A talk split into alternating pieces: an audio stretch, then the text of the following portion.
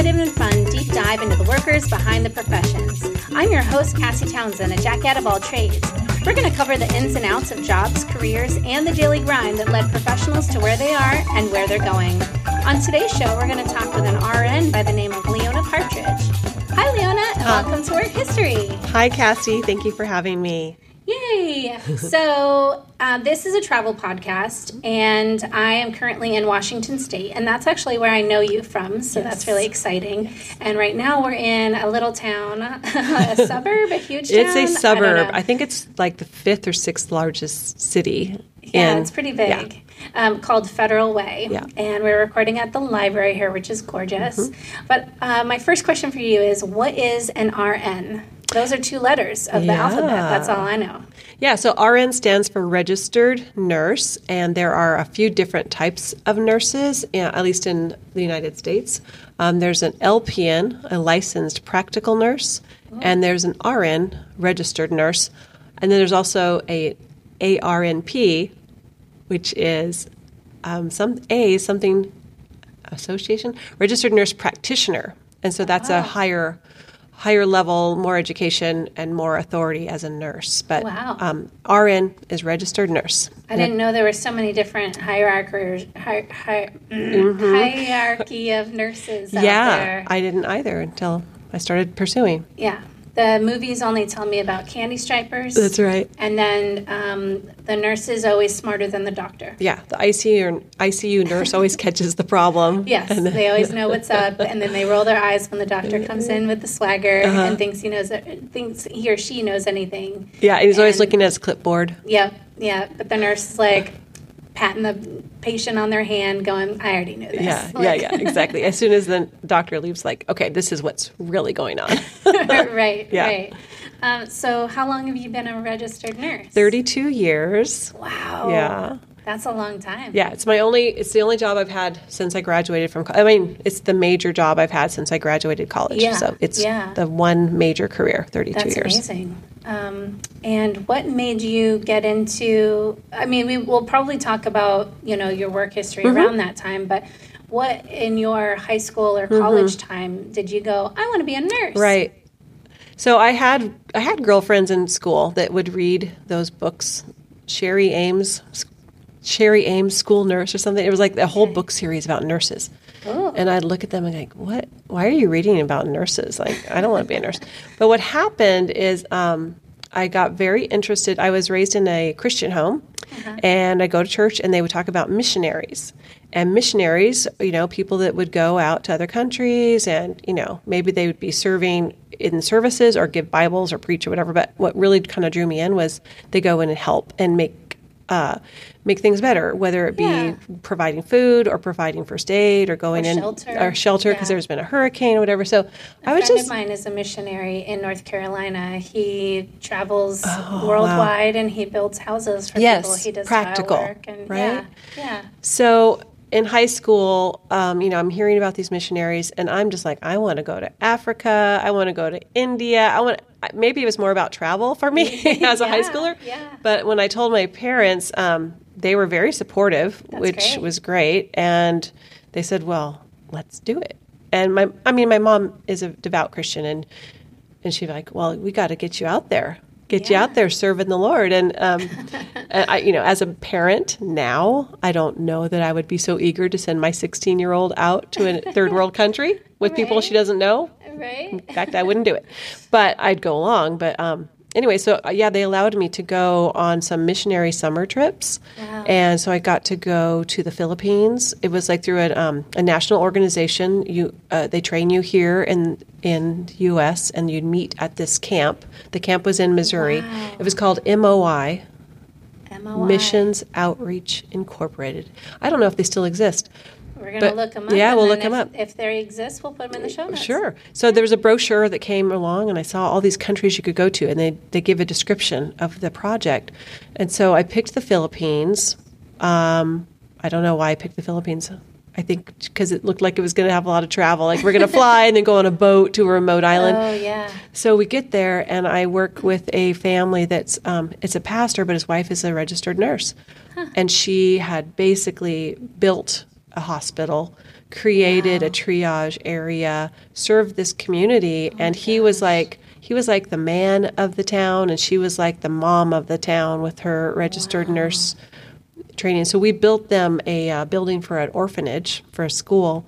But the whole time, I was always talking to her and watching her and seeing what she was doing. And I quickly realized that nursing is such an international um, need Yeah. that no matter where you go, you can do this work. And so I so I saw that. The next summer, I asked my parents if I could go to India because I thought, well, if I can go to India, I can go anywhere because it just seemed like the very scary third world, you know, It's very exotic. exotic sure. And different, Exotic. and um, all the colors and the smells and the the, color and scents yeah, and the language and and the religions and Every so video that I see about India, which I, I still haven't been out of the country yet, so Okay. I'm I'm getting my passport oh my gosh, year, it's exciting. Um, and and I'm really excited to like make a trip. So Yeah. My first one's going to be in Canada or or Mexico, Okay. whatever I'm closest to Okay. when Yeah, it yeah, comes yeah. in. But um, and maybe by the time this podcast airs, Yeah. I would have already been out of the country. We'll see, but. Um, but anytime I see video of India, it's uh, the driving is Yeah. so compact. There's Yes. so many people in one road. It's like worse than LA. Yeah. Oh, But- yeah. But you know, LA is just uh, it's packed as well. But there's not. Well, I guess there are motorcycle drivers on the freeway Yeah. swerving. I used to do that lane sharing.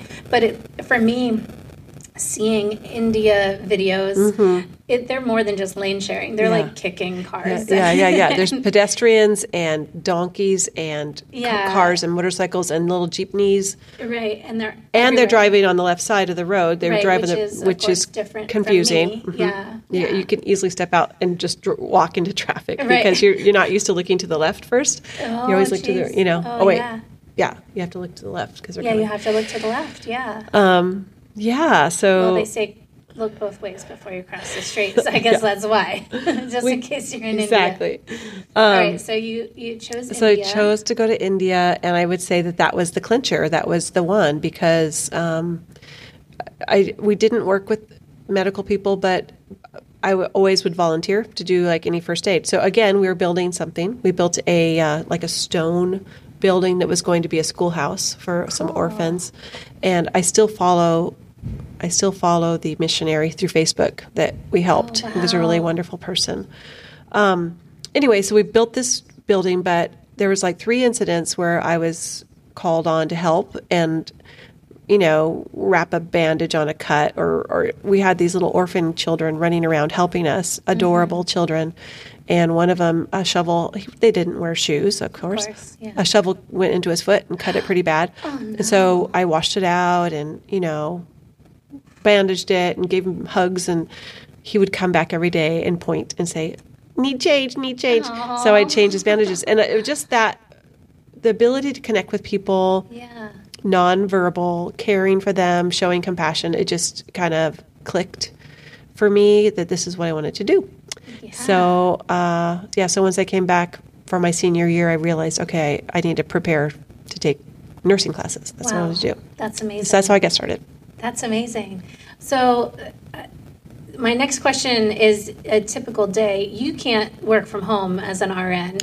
not really Not really. No. you No, have to see unless you're on the phone or something, yeah. Right. So, what is what is a typical day for an RN? Wow. So that's the thing about being an RN. It varies so much because there's so many different choices you can make as far as where you want to work, and that will basically, you know, define what your typical day is. So if you're a, a hospital or inpatient nurse, that will be very different from, say, a clinic nurse where people just come to you in a clinic, or a school nurse, right? Right, or a right. home nurse. There's like, Right, there's so many um, settings. But I'll tell you what my typical day was. Um, so I, I worked inpatient in a hospital for 20 years, and then I worked in. I'm sorry, I worked in the hospital. I think only 14 years, and then I worked. I've worked 18 years in outpatient clinic. Okay. Okay. So, hospital work, it's about walking in and um, getting an assignment. So, you get your assignment of who your patients are. There's a process of report where they tell you about the patient, what their diagnosis is, why they're here, what the expected, how long will they be here. And then they kind of give you like what the last 24 hours has been like. Wow. So, there's a lot of storytelling in uh, nursing because you're telling the story of this patient to someone else.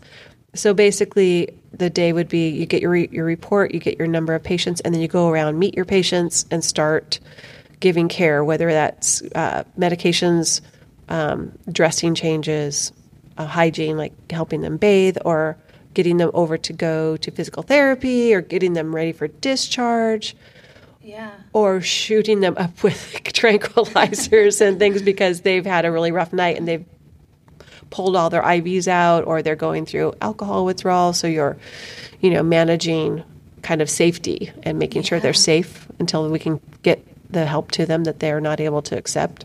Wow. So that's inpatient nursing.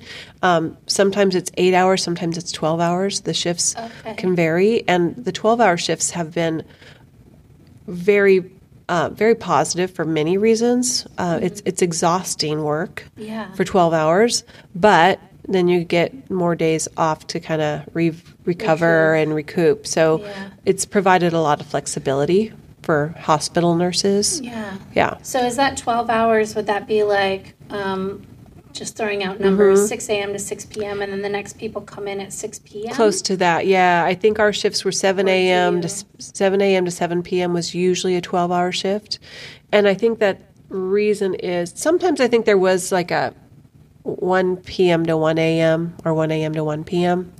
just like to uh, balance. Yeah, I was wondering The if there was like a if there was an intermediary shift Mm-hmm. because getting the information, you would think somebody has to come in early Yeah, yeah, yeah. somebody has to stay late in Right. order to have that story yeah, time. that overtell that over overlapping. Um, yeah, there there were some people who did like a ten hour shift, and maybe they'd start at nine a.m. to six p.m. Maybe that's a manager uh, or a supervisor, but um, for the most part, it's always connecting with a with another team member, always reporting, documenting everything for them. So a nurse has to have good verbal skills as far as you know um, communicating important details, but also listening and retrieving those details, and then documenting because basically, if you don't document what you've done, it quote doesn't happen. Like it didn't happen. You can say you you gave the morning meds, but if you didn't document. Somebody will come in and say, "Oh, he didn't get his meds. Let's Oh, give them his meds." Yikes. So documentation is a huge part. yeah. Um, yeah, so you don't leave your shift until you've documented everything for the day, right. um, because the, again, that could impact whatever is going to happen afterward. For sure. Uh, and now we have you know in- insurance companies and things who look at documentation to decide if a hospital or clinic is doing its job, if it's doing the right Wow. work. So there's a lot of uh, details. right. My favorite part of being a nurse, though, is connecting with the patient and Yeah. walking in, introducing yourself, or maybe you've already worked with them and saying, you know, hey, I'm back. Look at you. You look better. Or how are you doing? I hear you had a rough night. But just having that reason to connect with somebody on a personal level is, it's very, um, it just gives you that human connection, and you feel like you've done something worthwhile. Yeah. yeah. Yeah. That's really cool. yeah. So that's you know hospital work. Yeah. And- bedside manner, I'm Yeah, sure. bedside manner. I worked a night shift for many years, so there's a lot of bedside. there's a lot of bedside manner to work on. Um, learning how to wake somebody up without upsetting them. Startling Yeah, yeah, things like That- that. That's a challenge. Yeah, yeah, definitely. Um, what I do if my partner or my friend is snoring, Uh-huh. like you know, you're sleeping in close quarters with someone and they're snoring. Yeah. I've um, I've been around people who will scream and go like, "Shut Oh up, yeah. and yell, and that's like terrible for everybody. You yeah. know. So what I learned is uh, that touching, Mm-hmm. uh, John Stamos touching. John Stamos touching. That's that, that very very light Uh-huh. um, touching, just enough to get their their subconscious to go like, what's, Uh-huh. What's happening? Is that a spider? right? um, and that takes them out of that snore. Yeah. Yeah. Um, so it, No, that's it good. lightens their sleep a little bit, and then everybody's happy as That- opposed to Yeah, yeah. you know throwing a pillow Damn at it. somebody. Yeah. you know. Um, they say when somebody's really sleeping deeply, or you're not even sure if they're, you know, they're might be sleeping, you're not sure if they're alert. They're just, you know, you a sternal rub. A sternum is your little notch right below your your your throat. That Right, that the- bone. Okay. That's yeah. a very um, sensitive spot on your chest, and if you Oh. just gently tap on that, it usually will wake someone up Wow. as well. Um, I don't know, if, you know, you have to see Yeah. if that's okay with them. But in the hospital, that would be if you were, yeah, if you touch someone's hand and they still hadn't responded, you touch their arm and not responding, just putting your hand kind of on the sternum and, and making a circular pressure Yeah. or tap usually will wake them up Interesting. If they're awake if they're If they're arousable. wake- yeah, if they're they're arousable. And then if they're not, then you like call call a code. right. um, all right. Good question. What are the codes? Oh my gosh. And like, Um, is that is that appropriate for somebody not? You know, code blue is Right. Code the- blue is they're not breathing. Okay, Yeah. not breathing. Yeah. Code blue is, is usually serious. And you're going to get um, what they call the crash cart. Crash cart has all the tools you would need to revive somebody if Mm-hmm. they're having a respiratory or cardiac event. So you're going to get oxygen. You're going to get the EK ECG and paddles. paddles, yeah. um, you're going to get the meds that would reverse a cardiac um, event that the doctor would usually run. You have to have a special team come in with that cart, so you have to have a physician, you have to have an, someone to administer the drugs, and then um, they always require somebody to be recording everything that happens in the Wow, moment because it's happening so fast. Yeah. So if someone calls a code or code blue, it's usually like code blue, um, West Wing room, West Wing, third floor, room 14. There are staff in the hospital that are basically required to show up, like an Oh. ICU nurse, a doctor on call. Um, they usually, they know who they are at the beginning of their shift. That Okay, they're the person, yeah, that they are the ones being on call. So you call code blue. People are there within 30 seconds, um, and then you start And they're not administering. They could be with somebody else. They could. they be could be with somebody and say, "Oh, I hear a code blue. I'm going to have to. To I'm go, going to have. Yeah, see ya. Yeah. yeah, Wow. Yeah. So there's code blue. That's probably the most urgent. Uh, code red, my favorite color. Mm-hmm. Yeah. Code red, fire. It's a fire. Oh, so so code no red, yeah, code red six six south. Um, that would mean begin to prepare for evacuation or prepare to um, to move your patients. Or well, all the doors will be shut. Move Right. toward the stairwells. Um, usually, I think it's the floor. I'm glad my supervisor's not listening. I think it's uh, the floor above has to evacuate. Two floors below have to evacuate, or at least get to the stairwell, which can be really Challenging. challenging in Yeah. a hospital setting. For setting so. sure, for sure. That's why Yeah. they make movies about Yeah, it yeah, yeah, yeah. all the time. Code red. Uh, code silver. Um, That's when the hot nurse is on the floor, and, and they're the the gray doctor. there you go. Yeah. No, code silver is getting security or police. Oh, Uh, okay. Yeah, so code silver means uh, possible violent situation. We need security guard, uh, King County, or Whatever. yeah, county. jail, whatever Yeah. jail, whatever prison uh, or jail service is available. Someone's going to be a sheriff is going to be called. Yeah. Code silver. Um, yeah, what is it? Amber. Code amber would be like a child Oh, has so been. Amber Alert. yeah, is Amber. That, is that where we got the Amber Alert, or did we, or was the Amber Alert first? I don't Because I thought that was. I always thought that was somebody's name. Like maybe. Oh, the ha- oh, yeah. And I know there have been podcasts that have Mm-hmm. um, that. You know, they. I know my favorite murder has talked about the, Mm-hmm. the reason how we got the Amber Alert in the first place. Um, but I can't remember what what was. that makes sense. There must have been somebody that Somebody's that name. that was the name of a child that uh, initiated the need for that. Yeah, Mm-hmm. Yeah, because like sure. Megan's Law is because yeah, of yeah, yeah, yeah. It's So- interesting. Um, But Amber just happens to be Amber, in color. so yeah. that works out Code zebra. Okay, Ooh. code zebra. okay. code zebra is. Do you want to guess? Uh, there's an animal on the on a floor. Things are getting wild. Come to the party. Right. Um, code zebra is uh, usually somebody who's confused or um, an elderly person who might have uh, Dementia yeah, or- dementia, and so they may not know where they are. So there might be somebody in a gown wandering in your section of the building or wandering on the sidewalk. So if you see somebody, um, they're you know we are looking ask for them. Ask them where they're going. Yeah, yeah, yeah. Code zebra. Um, Okay. so they would say code zebra for West, um, and then maybe even the extension for the phone number. So you could call and say, "Hey, I see somebody. What what's the description?" right. Yeah, code zebra. Uh, what else? Yeah, we got we got blue. We got red. uh, silver, amber, zebra. Code 5. Oh, that's a number now. That's a number. Code Okay. five is uh, someone's out of control, usually somebody who's violent or mentally uh, diminished or, or, or stimulated and doesn't are, is not aware of what they're doing and they could hurt somebody or themselves. So they'll call it code five.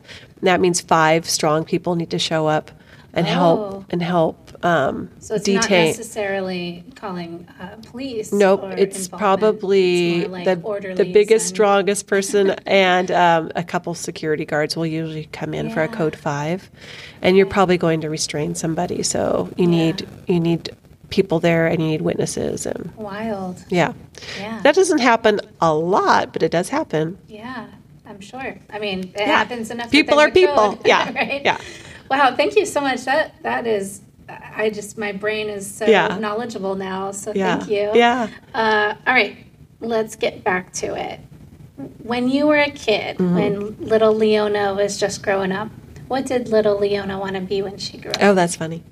I wanted to be. Uh, I wanted to be a famous actress. All right. I also was interested in flight attendant. I wanted Oh, to travel because I figured got to travel. So right. yeah, You, you definitely have that travel Yeah. bug in you. Yeah. So yeah. uh, attendant, great. And um, Nursing didn't really hit me until, like I said, till high school, and I realized Right. it's such a opportunity to travel and be with different people and different things, different types of jobs. Yeah, for sure. Yeah. So you wanted to be an actress. Uh, we're gonna. Did, were you in anything when you were a kid? Just like little school, you know, hey, we're doing a spring program. There was auditions for a speaking part, or there's auditions for a solo. Um, I didn't pursue any of it until after high school. Okay. So I'm a late bloomer. Yeah. No, that's all right. That's all right. So, what was your first job? And it could be something from childhood. Oh, and acting? no, anything. Oh, my first job. Your first job. What was Burger King. Burger King. Yeah. I was McDonald's. Sorry, rival. well, Burger King, you know, have it your way. That was our that was our saying. You can have it your way. So people Yeah. would come and order what they wanted, the way they wanted it, and we had to do it. right. So, what is the wildest thing that you had ordered that, if you can remember? If I can remember, um, I would say probably the wildest was extra extra onions, like extra onions, all the vegetables. They just wanted a salad, basically. So extra onions, extra tomato, extra lettuce, and Okay. you know, they're like, I want to see that lettuce. I want. There's Yeah. going to be some stacks. yeah. So, you know, you don't know if they're just like filling the refrigerator, but um, yeah, I'd say that was the weirdest. You know, that's not that weird compared to what you could probably get nowadays. yeah, probably. Um, okay, cool. Yeah. I was just wondering, like, did they ever ask for the big fish added to the Oh no, no, no! But I'm See? sure we would have done it. We would have just charged them for Right. it. Yeah, because that's what I want. Yeah, yeah. My way. I want like all of the patties. Well, I did learn a couple things though about making burgers by working there, like just because of like listening to how people would say, "Put the ketchup on both sides of the bun," or "Put the put the pickles first and then the ketchup so it sticks on." Um, yeah, so you learn a lot just as far as like there is sort of a layering yeah. method There's that an order to yeah, it. Yeah, yeah. Um, sure. I I always was intimidated working the drive-through because you never know who's going to come around the corner, and you know you, you kind of get an idea of how they sound, and then they show up, and you're like, oh, that is totally yeah. different. So that's kind Yeah, of fun. yeah. it's it's kind of a fun surprise, spontaneity. For sure, for sure. Yeah. I um, I always cheated on McDonald's by going to Burger King because I like the big fish. Oh, that's so funny. That's the only thing that I liked at Burger King. Otherwise, I didn't like the frame, flame broiled. Yeah, flame broiled, thing. yeah. It's just I don't like that char, that Uh-huh, smoky taste. Uh-huh. Um, so, Oh, but, that's but the big fish, I yeah, will always over a the big- fish, over the McFish. Oh yes, over the, little fish fillet. Yeah. Ugh. no, those things are so small. Uh, yeah, little The- squares of fish. That's we how are they not grow. sponsored by either of them. That's true. But I feel like McDonald's uh, uh, gets their fish sooner Mm. than, and Burger King lets their fish grow a little bit more. you know, they get the great. older ones Yeah, yeah. that are flakier. Yeah, and, you know, little bigger. flakier. Yeah. Uh, yeah, I also worked at McDonald's, and, and it was it was a wonderful experience for Uh-huh. me. I I learned so much about interacting with other humans Yeah. that way, about uh, about what I liked, about what I like to do, and how I Mm-hmm. like to do things. Um, like I love counting the till. Uh-huh. That was so great for me. I love that organizational Yeah. stuff, keeping the back stock room Yeah, organized. and everything has to Dumb be stuff. written down when you did it, what time, how many were there. Yep. Yeah. Yep. And then also getting that creativity of being able to make whatever Mm-hmm. you want for lunch. Yeah. A lot of times uh, they stopped letting us, you know, make a fun thing or Uh-huh. whatever, so we had to order Take a, whatever was on the menu. a meal. Yeah. Yeah. Do you remember your your main meal that you would always have? Um, yeah, I would get a. So they had a like a chicken, like a grilled chicken sandwich, Mm-hmm. and um, my friend convinced me that it was great with onion rings and ketchup on it. oh yeah. so you get those crunchy onion rings. I mean, it's, it's probably like 800, 900 calories. Right, Um, exactly. Yeah. So yeah, the grilled chicken with uh, crunchy onion rings, extra ketchup. That was definitely my. Onion rings. That sound good. We didn't have those in McDonald's. Still don't. What? Still don't. Yeah. Yeah. McDonald's doesn't have onion rings. If I go to a, a good diner or a cafe and I see I see those nice thick Yeah. onion rings, I always order them. Yeah. It's hard to make them. They are. It's not. are. It doesn't taste the same at home. No, it doesn't. uh, for me, my meal was always a Big Mac meal. Uh-huh. So Big Mac, large fries, and I would get a shake instead of the drink, Yeah. of course. Yeah. And then I'd get an apple pie, and I'd scarf all that down within 30, Uh-huh. Thirty minutes because you had to be back. Yeah. Yep, and then get back to work. Um, Yeah. There's another thing about working fast food that I think I, I retained, and that was the team. Like you're Yeah, on a team aspect, yeah. You're on a team. You're communicating. You've got someone taking the order. You're you're. Uh, you are only as good as your weakest link. meaning, if you've got yeah. somebody out there on the grill who's not paying attention, then it's going to show up when you give the when you give the sandwich, and then they're going to get mad at you. So, um, yeah, just learning how that works, how to communicate, and how to make people feel good about working with you. Because Yeah. when you work with somebody who doesn't make you feel good, you don't do your best work. Right. So Right. That was a really good lesson that I learned from that. That's great. All right. So your first job was Burger King, and you were in high school. Mm-hmm. Yeah. Right. Um, and then you went to in high school. That's when you decided that you. I did the summers you did abroad, The summers yeah, abroad, yeah. and then you wanted to become an RN. Yeah. So did you go to college for that? I did. or- So I I actually applied at two. I applied at two or three colleges, and this was in the '80s. And nursing was um, it was hard. It was competitive to get in. Really? Which since then we've had a, you know nursing shortage, Shortage, so it's yeah. almost like please please become a nurse. Yeah. Um, it was hard to get in, so I got and I had a decent GPA. I think I was 3.5, 3.6. Um, so decent. I was like honors, but not high honors. But I got denied the the university that I wanted to go to, and I got into a private university, but it was so expensive. My parents said, if you choose community college, we'll pay for your first two years, and if you do well, we might continue to pay. okay. So I started at a community college. Um, I could say Highline Community College. It's in Des Moines, right up the road there. Cool. Yeah, so I started there, and um, I first was just going to get an AA degree and transfer. Mm-hmm. But as I was there, I found out that they had a nursing program, and that it was a very good nursing program. It's well respected. And this is the thing about becoming a registered nurse. You do not, in the state of Washington at least, you do not have to have a bachelor's degree from a four year school to take the test to be a registered nurse. Oh, right? okay. It's kind of Yeah. like going to law school. You got to pass the bar, right? Right. Right. You can probably, I don't know how it is with law, but I would think you can go wherever you want. But the, the, the key is you got to pass that bar. right. So with nursing, you can get an associate degree or a bachelor's degree. The key is you've got to pass the state test to become a registered nurse. Now, if you get a degree, in an associate degree from a community college, there uh-huh. might be certain places that would rather prefer a bachelor's degree prepared nurse, but you can still get work. You can Yeah. get you can get plenty of work as an associate great. degree. So I ended up getting my AA and sidetrack I met my future husband, decided not to transfer away and go somewhere else, and I stayed and did my associate degree in nursing at the same school. Oh wow. So I actually spent four years at a community college, got two different degrees. That's really cool. Yeah. So, So- what were your two degrees? Well, the first one was just a, a associate of arts. Just a, Yeah, so I could have transferred anywhere. Okay. Um, and I did I did some music. I loved singing. I was in a choir. I never took an acting class. I was totally intimidated. That again, that's So that came later. That came later. so I was silly. so scared. Um, and then uh, got that AA degree. Thought about transferring, but then we were getting serious, trying to save money, and they said I could easily apply for the associate degree where I was at the community college, and they had a very good program. So I ended up just starting there for my nursing. Yeah, That's really cool. yeah. Good job. Thank you.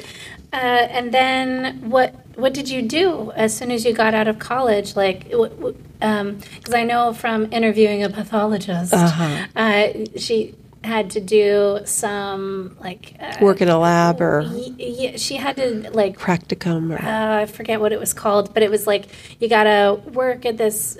You got like almost like an intern. Yeah, you know, you have to do your residency. Yeah, That's what it was. residency. You have to do a residency. And, Yeah. uh, do you have to do that with an RN as well? Um, so I'm, you know, I'm not exactly sure right now because I'm not in the education portion of the state. But yeah. what happens is in your program in your nursing school, you will get experience. So it's part of the school. Oh, okay. so I know a lot of a lot of people do take jobs like as a medical assistant or, uh, like you say, a candy striper a volunteer.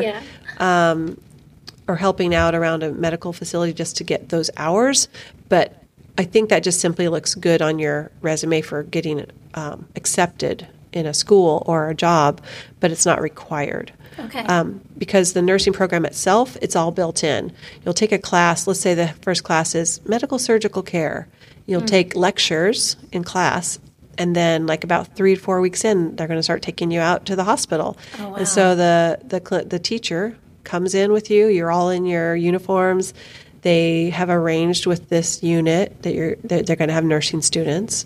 They've arranged with the staff that the, the nursing students will be there. So you basically get paired with a staff member, a nurse, and you kind of follow them. And then at some point they trust you to take care of their patient, and then you report back to them. So you do that through every quarter. Um, Wow. Your during your major, your third, your third and fourth year, or your what do you say? When you're focused in your major, that's all built in. So you have that experience going in, taking care of patients. Those nurses will give reports also to your teacher of how you're doing. And so as long as you do well in nursing school, you can apply for a job in nursing without having, you know, volunteer time or Cool. internships. Um, again, it always looks good. Yeah, And if you're interested, might as well try it. See if you like working with people. But I did that um, without having a medical job on the side. Um, I did some home health, like I babysat for somebody who had a, a child who had special needs. Mm. I helped a family whose mother was at home on hospice and just, you know, just did like home Yeah. care things on the side. I'm an amateur RN. Amateur, yes. yeah, I'm a, yeah. I'm a very amateur. In home, amateur RN, Yeah. helping with family. Yeah. Yeah. And you learn so much when it's someone you love and you Mm-hmm. you could probably apply for a home care job just you know with a medical assistant certificate I, and I do did, that. Uh-huh. I did once. Um, So when the pandemic hit, Yeah. and I'm touring all over the country performing at Renaissance festivals, and all of a sudden the world shuts down, and I, I had to come back here to Washington and figure out what how to make money Yeah. because I, I that was right after my mean my lean time Yeah. so the the leanest part of my year Mm-hmm. um, the very first thing I did was because I knew I had taken care of my friend Christy, who Mm-hmm. passed away from brain cancer. Um, I took care of her through the last couple years of her life. I was able to like interview for this this place Yeah. But I I ended up turning down the job because I didn't like their mission statement Mm. and I didn't I, I just didn't feel comfortable Mm-hmm. in the spot. I, I was curious why they had so much turnover. Yeah. It seemed pretty almost shady to Yeah. me. Like whatever it Yeah. was that they were doing, it seemed like they were trying to put on a face of Mm. something that they weren't. But maybe they weren't supporting their staff as well as they Yeah. were saying and so people were leaving. Yeah. Exactly. They, there was for me there was something going on that was red flag. Yeah. Uh, so I I ended up leaving them in the middle of the orientation I was like, you don't even have to pay me anything. Like I don't I'm want. I don't want even a dollar from you. And I think they ended up sending me like the whatever the hour, like seven bucks Oh. or whatever. I'm like, great. Now I have to cash this stupid check. um, but I have thought about doing something like that. Um, I just travel so much, Mm-hmm. Yeah. so it's tough to, you know, it's tough to do that Yeah. when you're when you're Yeah. traveling so much. Right. It's tough to do that. And yet, if you did get some sort of basic medical assistant training th- for the state of Washington, it probably wouldn't. I, would imagine it wouldn't take much to, to take a test. If you're going to be, let's say you're going to be a state for two months, that might be worth. Yeah, Right, because that's right. usually what I do. Is Yeah, I'm in Texas for side. two months, and I'm in Kansas for two months. But of course, you're performing too, so it's Yeah, not like you're going to yeah. go out and get more hours. And right. Yeah, yeah, yeah. There's um, there's a lot of jobs in the medical field that allow travel. You know, just a matter of finding Doctors out. Without Borders. That's right. example. That's right. Yeah. Uh, traveler nurses, traveling nurses. One of some of my best friends, I met a gal that was up from Florida. She came up to Washington. Oh. I think she had a boyfriend in Seattle, and so they wanted to see like how was it going to work. Stop being long distance. So she came up to Seattle. She took a job in the hospital. We worked night shift together, and she's still one of my best friends. Oh, And cool. she ended up staying for two years. They broke up, but she stayed. And she she loves Seattle, and uh, yeah, so there is a lot of tr- uh, travel and, and global possibilities with any kind of medical training. Yeah, that's pretty cool. Yeah, Awesome. All right. What was an odd job that you've had in your life? I have had an odd job. So when my husband and I started dating, his name is David. Um, he said, "Let's have a summer together," because we were both in the middle of college programs, and he said, "Let's find job that we can do together." And he is very techy and very electronics, and you know, not what I'm. I'm definitely more hands-on person, talking so he found a job working for a lady. I think she still has a business that's now being run by a family member. She sold Mount St. Helens ash figurines um, at the Pike Place Market. She was an artisan. She made she made the molds, and she had a mixture of ash and I don't know if it's ceramic or plaster, or what you know, whatever the other Material, material yeah. was. I should know. I, w- I worked for her, but she always made us sign a waiver saying we wouldn't we wouldn't watch and learn like Give- her give secret recipe. secret, right. um, but she had these huge, huge garbage cans full of ash. Like they had collected Mount St. Helens ash back when it had blown up, and then they had somebody who went on search and search and discovery trips every now and then to go get more and had to find it. Um, but yeah, so we were her uh, artists, and she would create these these molds, these figurines, anything like from a grizzly bear to a little sea otter. It's always sort of Alaska Northwest animals right. and they were Thematic. they were gray. Okay. And that's the ash. um, yeah, and then we would help like finish them, um, antique it, so you could see all of her, the carvings. So as the artisan, she made the the mold, Yeah. and then it was mass produced Wow. into um, these little objects. So we would stand at a table, wearing aprons, with this solution to uh, bring out all of the details, antiquing or however you want to say it, Yeah. detailing all of the, the, the creative cuts and nicks and the image of the figurine. yeah. But we'd stand at this table all day listening to music, chatting, and and working on these pieces. And we definitely discovered we were compatible, but it was also really fun to work in an artistic uh, environment and then watch a business person run her own business Yeah. she had teams who would run up to Pike Market and sell, and then teams who would work on the supply end and, and make sure we were making more. And then she'd come back. She goes, "Oh, I'm all out of gri- grizzly bears. I need more grizzly bears. So let, let's make some grizzly bears. All right, Yeah. grizzly Yeah, bears, Let's get the grizzly go." bears. yeah, That's funny. Um, that's that is definitely an odd job. That's It was pretty odd. cool. Yeah. Any others in your life? I would say that was the most odd because after that, it's it was either serving like restaurant serving or um, uh, nurse like medical care. Mm-hmm. I did work for Bullwinkles. I don't know if you remember what Bullwinkles was. Bullwinkles. Yeah, a, a restaurant. It was a right? restaurant. It was uh, a restaurant themed on the cartoon Bullwinkles and Rocky. Rocky and yeah, Bullwinkle, yeah, Rocky and yeah. Bullwinkle. And there was like Natasha Yeah, and the spy. and Boris. Boris, see, you remember. Yeah. And it was a um, sort of like, a, I guess it would be like a, they wanted to market it as something a little more quality than like Chuck E. Cheese, but we did have pizza, sundaes and ice cream, chicken, and, uh, and then party. It was always like where to bring your kids for a party. Yeah. That was fun. I was there as like as it opened, so I was par- it was fun to be part of a business that had just been built and that is Yeah. opened, and they're like, "This is our marketing. This is our this is our mission. Uh, this is our look. This like we're setting this all up as a new thing." And um, I think they were in business for a good seven or eight years. Uh, yeah. I don't see them around I don't. anymore. I don't know that they're around anymore. Theme. I think theme restaurants really have a hard time Yeah. staying because you've got your theme to manage, but you've also got the quality of the food Right, and the right. experience. That there's a lot. There's more than just good service and food when Yep. you've got that theme. Exactly. Uh, my favorite theme restaurant ever is called Ed Debevic's. Ed Debevic's. Ed Debevic's, and it was in Los Angeles. Uh-huh. There's one location, and it's not around anymore. I actually went to their closing party Oh, for all of the you loved employees. them. um, well, a friend of mine worked worked there as well, and Ed Debevic's was a typical '50s diner, so that's cool, which is like fun, you know, milkshakes and Yeah. burgers and whatnot.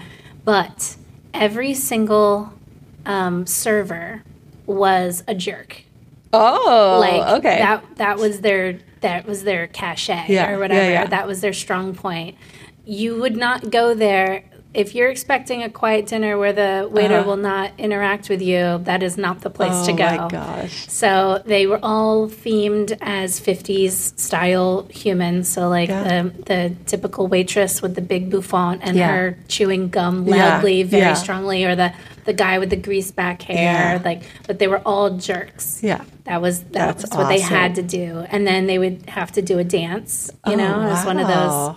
You know, when Would that, they get up on the tables and bars to dance? um, they would all go to the, the way the whole dining room was set up was so that the the kitchen is on um, so from your view Uh-huh. you're sitting in the restaurant and then there's like a bar and then the and then the kitchen was here so everyone could see Uh-huh. okay, almost like a theater direction. Yeah. yeah so the bar there would be people getting up on the Yeah. bar but it's basically where they would put your food Yeah. you know ding hits Yeah, up. that's so um, fun. but they would get up on that and dance in front of it. but of course, because they are jerks, they also don't want to do the dance. Yeah. You know, that's part of the That's character so too. fun. So they would they would do they would like phone it in, like ugh, you know, doing really sad movements. You know, it's not like the typical Hollywood, Yeah, you know, yeah. peppy thing. It was very Oh, my face is hurting because I'm, I'm smiling. This is sounds so much fun. It's so it was so great. It was so great, and the food was amazing. Wow. Like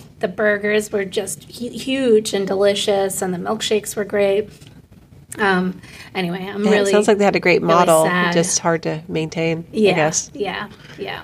It was in the Beverly Wilshire area. Oh yeah, too. Oh, that's so. fun. yeah. My daughter's favorite theme restaurant is the Rainforest Cafe. Oh, yeah, which they've yeah. cut back. There's a few left. I think there's one in L.A. and one There's in Las Vegas and Yeah. Mm-hmm. Disneyland. Yeah, but you know, you go in and there's animals. They come alive and Yeah, there's the jungle. Yeah, it's so fun. Yeah. I like the sound of the Rainforest Cafe Mm-hmm, too. That always a storm looming on the horizon. Yeah, yeah, yeah, it's great. Yeah. Cool. Yeah, themed restaurants are awesome. I wish there were more of them. Yeah. I get why Yeah. there aren't, you know. Um, but And it's so now I think it's so hard for businesses just to stay, uh, just to stay busy with the, the and keep the staff, you know, because things Yeah. have changed so much over the last few years with uh, COVID. Yeah. Um, having a theme would be like, what? like let's let's have an epidemic theme. Come on in. we've got all the masks and gloves. Come on in. You know, make your own burger. Don't touch anybody. right, exactly. Don't touch anything else. Um, all right. So, have you had any side hustles Well, um, like during your RN? So, as an RN, I would say the only reason I've been able to work as long as I have is because, yes, I have a side hustle, a passion on the side, and that's been um, theater and drama. So you you finally appeased the Yes, actress yes. from young Yes, yes. So if anyone's listening who's thought, I wish I could, oh, it's too late. I should have taken an acting class. It's never too late. It's it's if it's there, if it's that passion, you have to give it a shot. You have to try it. Yeah. And I think one time I was my husband and I went to a movie and I was walking out and I said, "Oh, I I would love to do that. I wish I had pursued acting." And he's like, you, "Why don't you?" Like stop talking about it. Do it. That's a good husband It right is there. a great husband. So I started taking some acting classes and um, quickly learned I had I got to be in like a play and a musical, but I quickly learned when you have a job and you're going to rehearsal five nights a week, Yeah. and then you have five or six weeks of show, that it's such a schedule um, stress on your life Yeah. um, that I I've thought, well, I really liked that improv class that I took, where we just get to get up and do scenes, and so I started pursuing improv, and I've been doing improv with a, a local company in Seattle, um, which we perform Seattle Theater Sports, Okay. and they have shows every weekend, all year round, uh, right in Pike Place Market. Do you want to say the name of the company? Yeah, it's Do it. Promote them. unexpected, unexpected productions. Um, so improv is something that's unexpected, and they're unexpected productions in the Pike Place Market in Seattle, and they were wonderful to allow me to. Um, I worked as sort of like a new, like a new rookie or an intern for about a year, where I was taking some classes and I could do some things, but not everything until I had passed a certain level of expertise. And then um, I've been doing that on the side ever since 19, uh, let's see, 1997. Oh, that's exciting. Yeah. So in, Wow. Yeah. So 25 years? Yeah. think so. I don't know. That's math. I think, I, don't can't do know. that I think it's 25. I don't know. Um, so I met you at Unexpected Productions. That's where we know each other Mm-hmm. Yeah. from. And my ex-husband uh, was on the cast there. Yeah.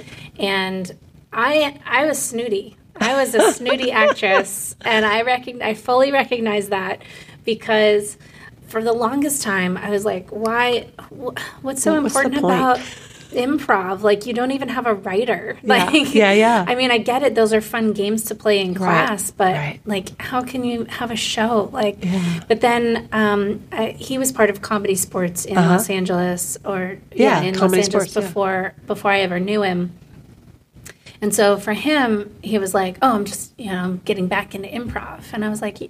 I roll like I'll I'll go with some Neil Simon instead, you know, which is comedic. Yeah, yeah. You know, but um, it was a, for me it was writing it was like taking somebody's work and making it your own and and Yeah. the costumes and the lights and all that stuff and then um, I said, you know what? I want to be with you more. I want to share more time with you. I liked my ex husband Yeah. and I wanted to be with him more. So I started taking classes at Unexpected. And they do have, or at least the, at the time they did, I hope they still do, a student program Yeah. where you can Actually you can- perform. yeah, you can work. Uh, I worked in the oh, bar right. And earn credit toward earn classes. credit toward classes. Yeah. Yeah. So that's what I did. Is I did bartending work, and I don't. I never worked the box office Mm-hmm. or like made the popcorn or anything. But I cleaned up the theater sometimes, Yeah. and I ran lights. Yeah. That was a lot of fun. And I remember my first time ever running lights. It was during the 54 hour improvathon. Oh my gosh. So 54 hours of straight improv, sleeping when you can, Oh if you can. Wow. Um, and uh, my friend, our friend Dan Poslins was in it. He did the whole 54 Uh-huh. Oh, yeah, hours. yeah. And Jana, I can't remember Jana's last name right now. Jana Hutchinson, Hutchinson, yeah. thank you. Yeah. I really would love to interview her. Yes, you should. She has a great, she has a great whole- job. Yeah. Um, so I just I'm not in contact with her Yeah. anymore. So I'll make sure you get her. Thank you. um, but I just remember, and Tony Beeman. Yeah. And I remember they had, they were so tired, the three of them, and I was in the light booth. And it was like, I don't know, four in the morning, three in the morning, something. It was ridiculous. Everybody in the theater was asleep. And they, they, Jana had really long hair at the Yeah. time. And she sat um, crisscross applesauce at the edge of the stage. Tony stood and grabbed grabbed one ponytail, and Dan grabbed the other ponytail, and they had an amazing scene with her hair. Oh my gosh! and I took some pictures Wow. during that. So for the Patreon, I'll probably bring up some of those pictures Oh. and, and post them. But um, it was such a magical experience. You know, we're all just loopy from Yeah. this really Yeah. long time, That's so ridiculous, and uh, yeah, it was a lot of fun. I love that you remember so much detail about it because I think that's the cool thing when you see improv. as an audience member, you're in the moment. You're discovering as the actors are discovering. Yeah, So when you yeah. see them discover something that you didn't expect, it can be like, oh, that's so magical. Yeah, Or when yeah. it's, or when they discover something you're hoping that they'll Right. discover. Like, you're yes, like, you're you like, yes, you're, it." you're so, Yeah. you're as smart as me. Yeah, Because that's what. I would have done. right, Um, right. So being in the audience can be a thrill. Um, it can be also frustrating if you see somebody not taking a risk or not doing what you were kind of hoping they would do. But yeah, I, so Or I think taking too much of a taking risk too much. and and wondering why that's not why, getting addressed. why, why, why? Yeah, Yeah. why are they uh, continue to do that? Yeah. So um, I found with improv, I loved kind of going back to that team thing that in the in the fast food. I Mm-hmm. Loved that you are working in a team and you're listening and you're kind of following each other like like a like guides in the snowstorm. Yeah. like here's a path. Okay, let's go on that path together. And then you're like, wait, we just got, you know, we're not, we're at the edge of a river. Don't go into the river. So then you turn around and what are we going to find here? Or you go into the river and then just then what discover is that? chaos. Yeah. Mm-hmm. What happened?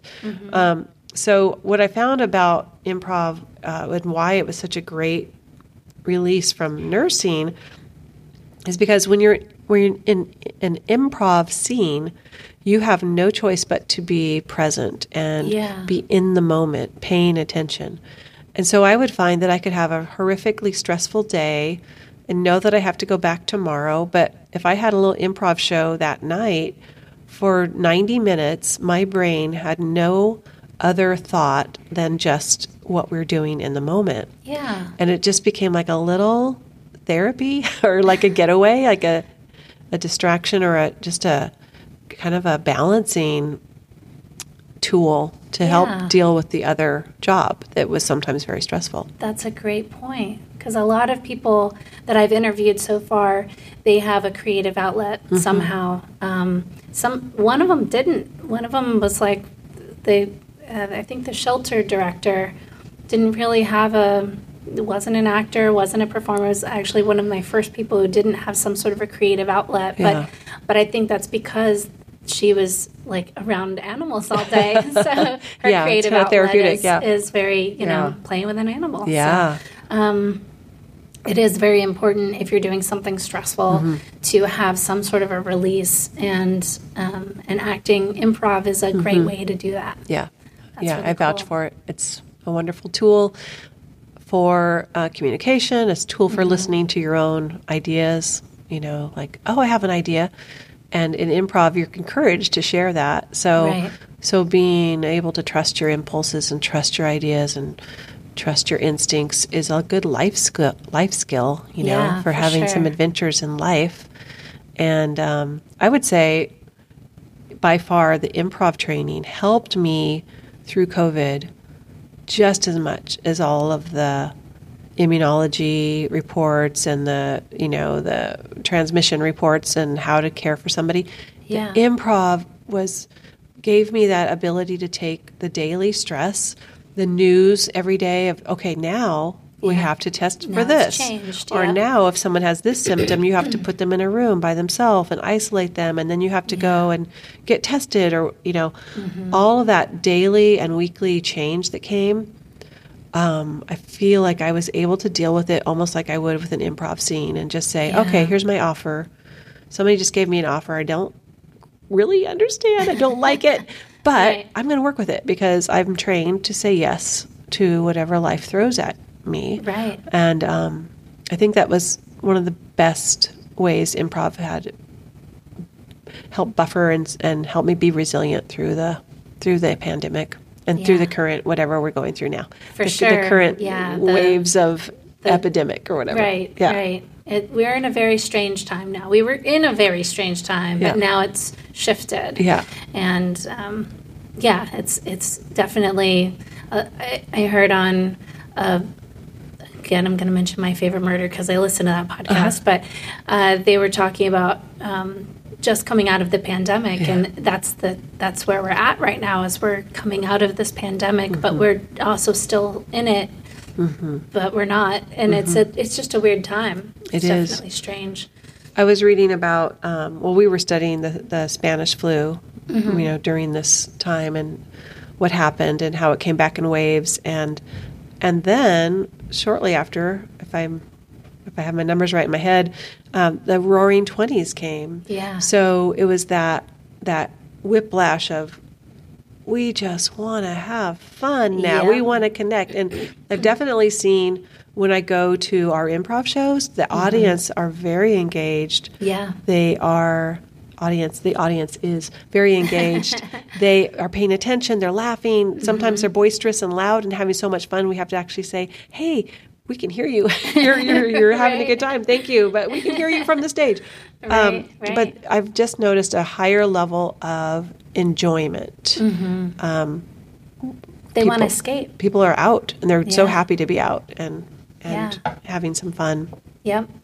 I have noticed a we we all in the Renaissance world have noticed a very large influx of Mm-hmm. Oh, people so cool. through the gates. The the gate numbers are astronomical. They're Wow. they're just busting, and it's because people want to get out and Yeah. they need entertainment, Yeah. and this is how to do it. You Yeah. know, the cool thing about having a theme park Mm-hmm. um, that's seasonal, that it's like one ticket. You get in, you don't have to buy anything else if you d- can't afford it. Yeah. You know, uh, all the shows or most of the shows are going to be for no extra cost. Yeah, So it's all part of it. You can, yeah. So that one ticket gets you free entry into most of the shows that are there. Mm-hmm. You can watch a sword swallower. You can watch somebody, you know, being a king or queen. Yeah. You can. Um, uh, watch a tightrope walker, uh, acrobatics, whatever, silk person, a joust. All of that comes with that ticket price, which is really cool. Yeah. So, so we've noticed that, and it's also outdoor, yeah which means Right. that you know you can walk around and feel more comfortable Yeah. than if you were in a closed space. yeah no that's great Yeah. that's exciting For unexpected productions, did you do anything online? Oh yeah, yeah. We had a lot of things online. We definitely have increased our tech in our production space already Mm-hmm. um, since since COVID. But yeah, we had shows over. Uh, some of them were over Zoom in the beginning, and then we moved to the platform of. Oh gosh, it's usually used for gaming and uh, Discord. nope. I think Oh. it starts with the S. It's in my apps. I'm looking. I'm cheating while I'm looking, and It's okay. You're allowed to. um, Skype. Nope. Okay. Keep going. uh, Yeah. it's Gaming. oh here it is. Twitch. oh, Twitch. Yeah. Yeah. Okay. So we had an account with Twitch, and it was really fun because people could comment while they're watching. Um, Yeah. So it had that little bit of element of uh, like a live audience. Yeah. Performance Yeah. audience. Yeah. And then when we went back into the theater for a while, we excuse me, we were still doing Twitch um, for some shows. I don't think we're doing them now. I think oh, I, I could check on that, but um, that would be such a wonderful thing Yeah. if they kept doing I, it. You know. I know for some shows, I think they are still doing it because I know there are shows that we do that we can say, "Hey, can I see that recording?" So maybe, maybe it is Maybe. still being out there. But but what we've added is a video camera and a green screen up on the stage. So um, yes, our our shows can be recorded now, and then also we can, let's say our, we're doing a scene and it's an Arctic blast and there's a snowstorm. Our uh, tech team can put a snow scene up on Oh, the wall fun. just to add that element for the audience to feel, oh yeah, there's yeah. the snow. That's really fun. Yeah, because usually with improv, you don't have a lot of props or costumes or set. So it's all imaginary and kind of what you're telling the audience is in the room. Mm-hmm. But having that green screen does add a, a nice element of environment. Yeah, for sure. Yeah. Well, and there's also the whose line is it anyway Mm-hmm. scene uh, game. Yes, you- where they go- screen, yeah, yeah, where they go in And front of a screen. So the person, you know, the the people interviewing or checking in on the person in front of the green screen. They can see what's on the green screen, but the person Reporting. yeah. reporting does not know what's Yeah. on it, Yeah, which that's is really fun. fun. That's Yeah. what- do you get to play that game too? We haven't actually played that Oh that my I know gosh. So now you, uh, yeah, I'm gonna I'm gonna go right back and say I want to play that game. I love that game. Yeah, It's so fun. that's a uh, what's that? That's like an endowment game or so, a guessing Yeah, game where yeah, somebody creates. game. Something for you and you're playing, but you don't know what it is until right. or you're trying to and that discover who you are. more of the tech too. Yeah. because it's fun. It's It fun is to involve fun. them. Yeah. Um, so speaking of whose line is it anyway, what I remember from Unexpected Productions is uh, Ryan Stiles would come down Yeah. from Canada and Yeah. join us. Uh, very, very rarely, but Yeah. it was always a fun time when he would come in. Yeah, and he owns the theater in Bellingham, front, up front theater. Upfront theater. yeah, Okay. in Bellingham. So um, I know the I know some of the management there, and sometimes he'll come in and actually perform, or they'll have a fundraiser, and he'll come in and be part of it. That's cool. But yeah, it's great that he's giving back to the community. I think once you've become hooked on improv, you just want to see other people get hooked or try it at yeah, least. You know, for sure, for sure. Yeah. Yeah. I'm glad I'm hooked on improv. Definitely. There's another great organization called Applied Improvisation, Applied Okay. Improvisation Network. Okay. The acronym is AIN, and that's an international company, or not, an, an international network of improvisers who come come together for conventions and talk about how they take improv into other sectors of the community. So, not just on stage, but you might take improv to, say, Microsoft because they are creating a new product. And they need people to learn how to work together. So, you'll come in Oh. and, and teach some games and exercises to help them improve their teamwork or, or marketing department or sales. Just there's so much uh, you can create by playing these games and kind of take the fear away from whatever that is that they need to do because you're just playing games. Yeah. So you'd be like, let's play games and pitch. Let's play. Let's play a game about pitching a new idea on how to solve this problem, and you could find in that creative play an actual solution to whatever the problem is. yeah, that's really cool. Yeah, so there's a whole network of people that do that, and then they come together once or twice a year and share their ideas or share their games or say, "This is what we've been doing." Like, there's a guy who worked with the, um, oh, what's the Red Cross, the International Red Cross. So he, you know, said these people go on out into the field helping with disasters or um, you know epidemics or you know hurricanes or fires and they're giving care but a lot of times they need something to bring them together or to sort of help balance out that stress and and frustration of working in something so overwhelming Yeah. so he brought um, some improv teams and games to the Red Cross team. So maybe in the morning they might play a game together, just to kind of like let's shake off what happened yesterday, start with a fresh start, and then also learning that um, you you matter and your ideas matter and how you're doing matters. So Yeah. um, yeah, it was really cool hearing him. Oh, and then he would also had a group that was like teaching children who'd been displaced, you know, from whatever disaster, Mm-hmm. had training so that people could teach the kids some games, how to play when you don't have your your your Your computer dolls or your dolls or your yeah, cell phone. Or, whatever. Yeah, play some games with each other. Yeah, Wow, that's great. Yeah. That's wonderful. Yeah. All right. Um, all right, we've talked about side hustles. Passion projects, I guess, would be improv for Mm-hmm. you. Um, any other passion project that you had? So some people have like philanthropic work or yeah. Um, I would say, as far as well, I, I still kind of do it, but I started uh, volunteering and t- teaching improv in some schools, like with middle school and high school kids. Oh, great. Just some coaching and, and teaching and offering classes. Um, so that's the only other philanthropic. I think it's hard sometimes as an RN. You're you're working in a field where you're serving all the time. Yeah. So the idea of going on a weekend and like handing Serving. out coats or blankets, Right. it may not be as uh, enticing, but still necessary. Mm-hmm. Yeah. Um, but yeah, I would say a lot of my more philanthropic was like helping support other organizations through with the skills that I had. I've also done a lot of um, announcing and MC work for uh, fundraisers or auctions. Um, people who who need help. You know, they're like, we know what we want to say, but we don't have anybody that wants to say it. Like, Right. I'll, I'll say whatever you want. Yeah, there's So- a lot of shy people out there. in the Yeah, very surprising. talented shy people. They're Yeah. so talented, so smart, and yet they're shy. They don't want to get that microphone. So, Right.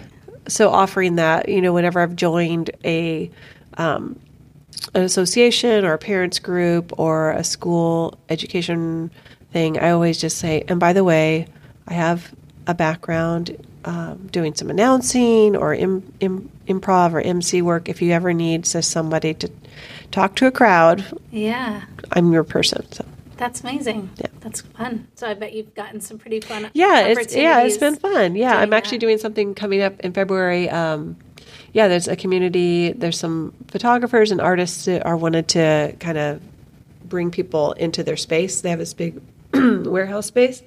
Excuse me, and they're going to have like their previous customers and have them invite people and have some games and a band and Wow. a raffle and stuff. So they just wanted somebody to manage all that.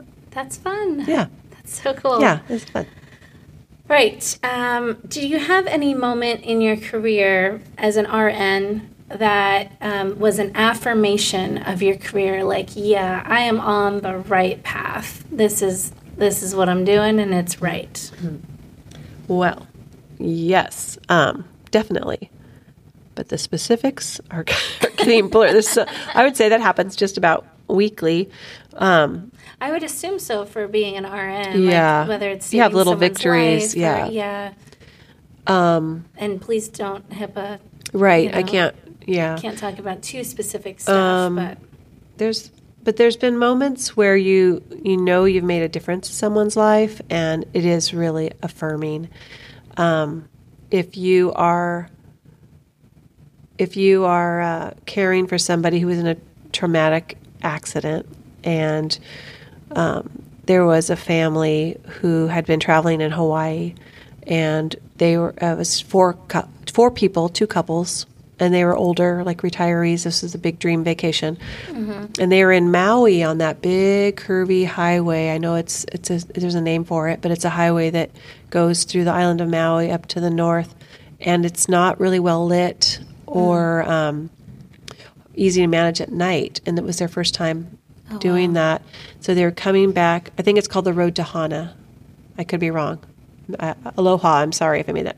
I did that wrong. Um, so they were coming back and they were on a curve and there was a head-on collision and i took care of the one survivor from that she was flown over to seattle wow. and and being there for her um, you know that's tough. yeah Yeah.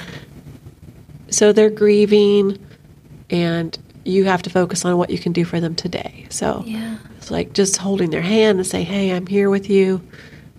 I want to help you today." What what would mean a lot today? And it could be just, "Oh, can you call my daughter?" or "Oh, can you wipe my butt? wipe my butt?" It Yeah. Sounds like it's dirty. Um, Yeah. But just saying, uh, "I know I can't deal with everything you're dealing with, but what could I do today that would make it a big difference?" Mm-hmm. And so, feeling like at the end of the day, you've done that for at least half of your patients. You've done something that made a difference. That At least somebody. it's affirming. Yeah. It's very affirming. And I think also knowing that you can do things that you didn't think you could do. Like Yeah. like talking to somebody like that. Uh, caring for somebody that on the outside world you would hate. You would hate this person. Yeah. You you know something about why they're in the hospital and how they got injured and maybe they were actually part of a crime. And finding that strength to be human with somebody Mm-hmm. who just needs to be cared for Yeah. um, that can be affirming. Like, okay, I think I've found a calling that I that I feel really good about. That must be real tough too. That's really tough. uh, yeah, that can be uh, tough when you're caring for somebody that you know has done people wrong. or or that you just wouldn't jive with Yeah. for whatever Yeah. reason. Um, I often don't have a poker face. I say that Uh-huh. often is I, I just don't have a poker face. If I'm upset, you can see it on my Uh-huh. face. If I'm angry or, or uh, going to cry or something, you can totally see it on my Yeah. face. I, there's no poker face here, even though I'm an actress. Yeah, yeah. You'd think I would You're have you're one of those vulnerable actresses. Yes, It's all there. yes, it is all there. Um, but that meant that, or that means that if I was to be around somebody that I particularly uh, do not jive with, um, it's tough for me to Yeah. really put on a face and and push through that. So I, I Yeah. assume that would be pretty difficult for Yeah. an RN to to do. Yeah, and we have to. Yeah. Um, yeah, you have to say, at this time in this place, I am. uh, You know, being an actress actually helps. You could say I'm playing the role Right. of a, uh, a generous and caring RN, and the caring RN is going to go in and treat this person with respect and ask them how I can help them. And when they do something or say something rude, I will not take it personally. Right. I would simply Right. say, um, "So my job here today is to actually help you get more comfortable, and that's what I'm focused on. So." That's what I'm here for. How can I help? You know, and just yeah. let that other stuff go. But yeah, it can be very frustrating. And um, I would say I've learned a lot about how to how to find connections with people when you don't have anything in common uh, or in your mind. You have nothing in common, but Right. you, you always can find something. Well, we're that- all human. Yeah, Yeah. to care for or care about for that person. Amazing. You know, I can recall grabbing someone's hand as I'm leaving, say, "Hey, I don't think I'm going to see you again." And I know when you get discharged, you're going to be incarcerated, and I just want you to know that you have there's hope and you can change. Things can get better, and it it's just depends on how much you want that. So I'm going to hope that for you, and I'll be thinking of you. And um, yeah, so just having that ability to be o- open with people and say, we might not get along in the outside world, but right now I'm here for you. And this, I want to help you. Wow. Yeah. Good job. Thanks for being that for people. Um, do you think you would have chosen the same path? Like, let's say you get plopped down, uh, Right. you know, something happens and I go through a time machine or- yeah, time machine happens, and you know, uh, Doc is there, and he's like, "You're gonna Oh go back to this year." Oh my gosh. Um, do you think you would do everything the same, Oh, I- or or make some different choices? wow, that's a really good question. Uh, I think I would have still pursued being a nurse. I do. Um, yeah, I think I still would have pursued being a nurse. Uh, it's such a it's such an incredible role. Like I was saying, you can go anywhere. Yeah, it was flexible. I raised my two kids, you know, being able to work nights and not having to pay for as much childcare. Yeah. You know, I had a wonderful husband partner as well. But it, it yeah, nursing is an incredible uh, body of science and art together because it's the science of the body and the art of caring or the art of humanity Yeah. combined. Um, and like I was saying, it it's the the privilege to come along somebody alongside somebody and be part of their life in a very vulnerable, difficult time. Yeah, I've always enjoyed, you know, being like a deep talker. Like, let's talk about what's really going on, you know, with my friends. Like, we, we used to have, um, I was on the cheerleading team in high school. And we had this thing called, oh, what is it called? Talking time. Everybody come, come around. It's talking time. And that means when you come, you're going to be real and you're going to tell us what's really going on. Wow. And we would share our secrets or our challenges for the week.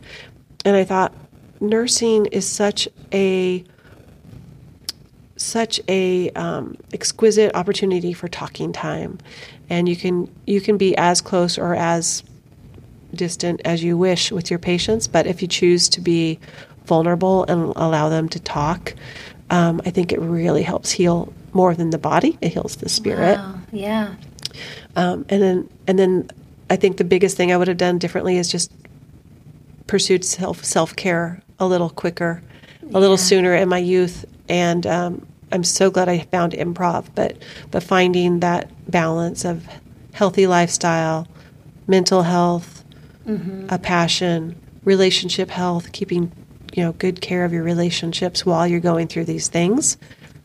Um, I think you can do any job as long as you do those things on the side. yeah. Sweet. So I guess yes. Just a little bit. Yeah, Just yes. little tweaks Yeah, here and there. little tweaks.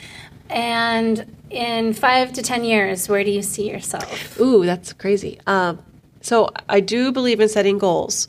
I think setting goals help you have the incentive to do that thing, and it also helps you actually create the possibility for those things. So, Yeah. I do have a couple goals. Um, I'm currently studying real estate, and Exciting. yeah, and I've thought real estate might be something that I could do um, more flexibly as I as I age, and uh, want to travel, having some flexibility of schedule. Um, but I've always been really interested in in like houses and property and getting getting to use those houses. so I don't know. Maybe I'll work for Airbnb, but um, but real estate is something I've wanted to do, and so I've actually started taking those classes to take the test. And um, so I see myself possibly having a property somewhere. This is my dream. Okay. So my husband's very techie, but he's also into music. He's in a he sings. He's in a rock band. I do events, That's- and that's I, pretty cool. That's pretty cool. yeah, he's very musical and creative, and very Mm-hmm. supportive. Currently works for a tech company, Mm-hmm. um, but we've love bringing people together for creative expression. And so my dream is to have a space like a lodge or a cabin that might sleep up to 18, 20 people and be able to offer like retreats or small parties or events, um, birthday parties or team teamwork Team retreat, building, team building yeah. retreats. Yeah. So my dream would be able to have a space like that in a beautiful location. I mean, the Northwest is beautiful, so it just has to be in the Northwest, I guess. Right. Um, but where people can come and either get restored emotionally or come celebrate or learn something. Yeah. So that would be my dream, and I'm, I'm hoping it can be a reality. And then we could have a small house of our own on the property, but manage this space. So yeah. if my husband's listening, there it is. It's out there now. So let's do it. Yeah. Yeah. Uh, a friend of mine, uh, she's in No Parchment Needed, which is my improv group that performs at Renaissance festivals. Uh. Okay. Um, she has been in an improv camp. Oh, okay. And I thought that was really cool. And Yeah. my ears perked up when I heard that. And I was like, how? What? And she's like, yeah, it's an improv summer camp. Ooh. So it's like for adults where Oh. you can, you know, go to a place kind of like what you're describing, Yeah. where it's a lodge or whatever. Yeah. You get sleeping arrangements Yeah. and you're doing Oh. improv classes. That sounds great. Yeah. Yeah. I was like, that I've always- like heaven. I know. I've always enjoyed things like that. I would love that? to offer that to people. Yeah. I would love that. Um, yeah. So that would be a dream. And then as a nurse, you're like, okay, and if you cut your foot, I can take care of it. right, right, exactly. Yeah. So you're like one stop shop. Yeah. Um, have you seen the movie They Them? I don't think so. It's a horror film. Okay. And it's delicious. Um, I'm not plugging that movie here. Maybe I should probably cut that out, but I can't because I don't edit right now. So um, if you want to support Patreon, uh, you can support us. Uh, if you want to support Work History, you can support us at patreon.com slash work history.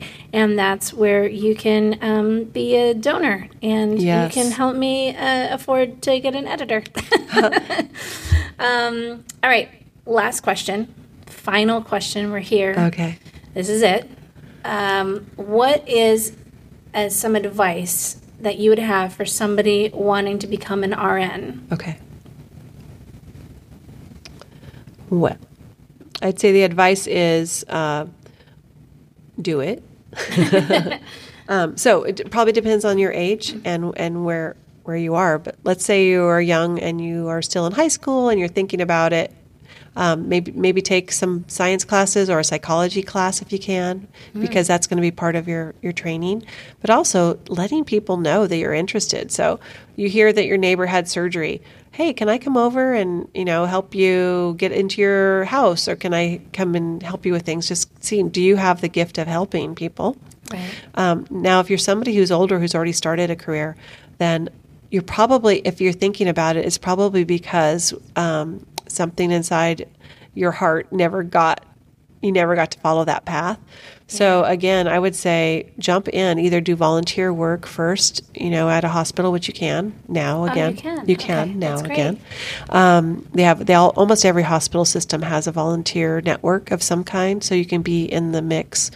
But um, just just get started. So let's say you have a job, but you're not sure you want to be a nurse. You could get, take a medical assistant program and see if you like meeting with patients where you might you know take vitals and do some very basic um, care and see if that works for you and then continue.